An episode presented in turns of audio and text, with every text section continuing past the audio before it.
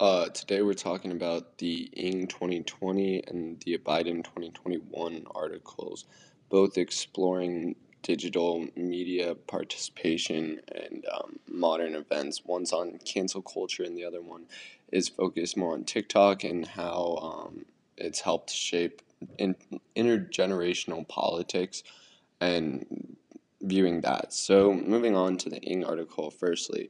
talking about digital media participation. Basically, this article talks about Twitter, Reddit, and how it those outlets have been used for cancel culture. They've been used to promulgate um, a new form of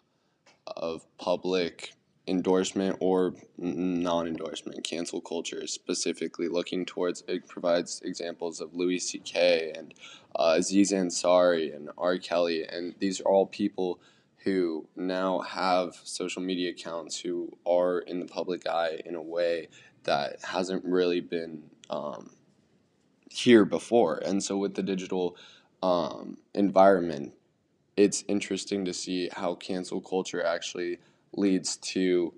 either more and more toxicity or less and it's it's hard to judge that and i think that what, what this paper does is not necessarily even make that distinction it's just saying here's what's going on and then it explores more into the effects of the digital environment place uh, because what they see is how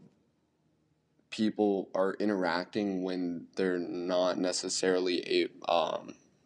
when they're not necessarily having to show their face or having to be actually um, in front of someone. And so that can start a lot. And then it can lead to a lot of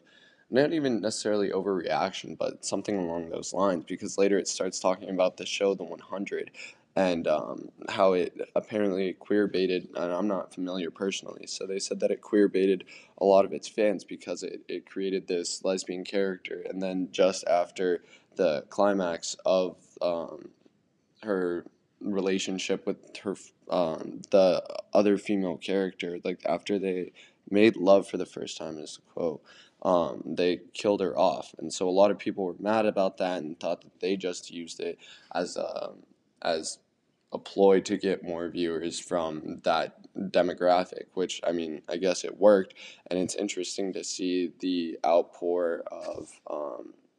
prob- not support on on Twitter and other. Yeah, Twitter was the one that they did talk about because he had 120,000 followers and he lost 14,000 in 24 hours. So that just shows how much like the internet is is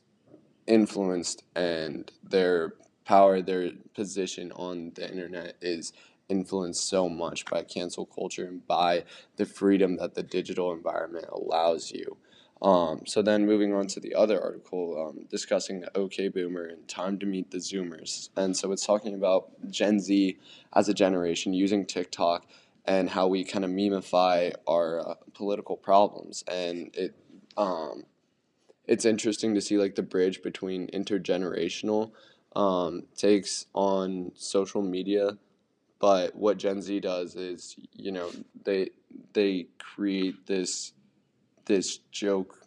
joking reality in which they're able to make jokes about the current political climate and they're able to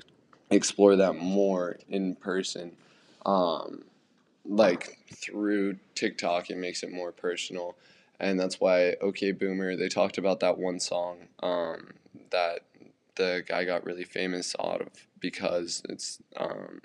it's just kind of witty, uh, but it's it's representative of like how nuanced Gen Z has kind of made uh, their political environment, and it's always going to have that nuance, and that's like the difference. That's what social media allows them, uh, specifically TikTok, because somebody will make one joke, one video, it'll go viral, uh, and that's like the cool thing about TikTok is it can go viral, but then that builds off. Uh, another video gets made building off that one, and then ultimately there's this long running joke that's some comment on uh, the political climate uh, currently, and that's how TikTok and like the digital workspace can affect politics and affect how people are seeing the world.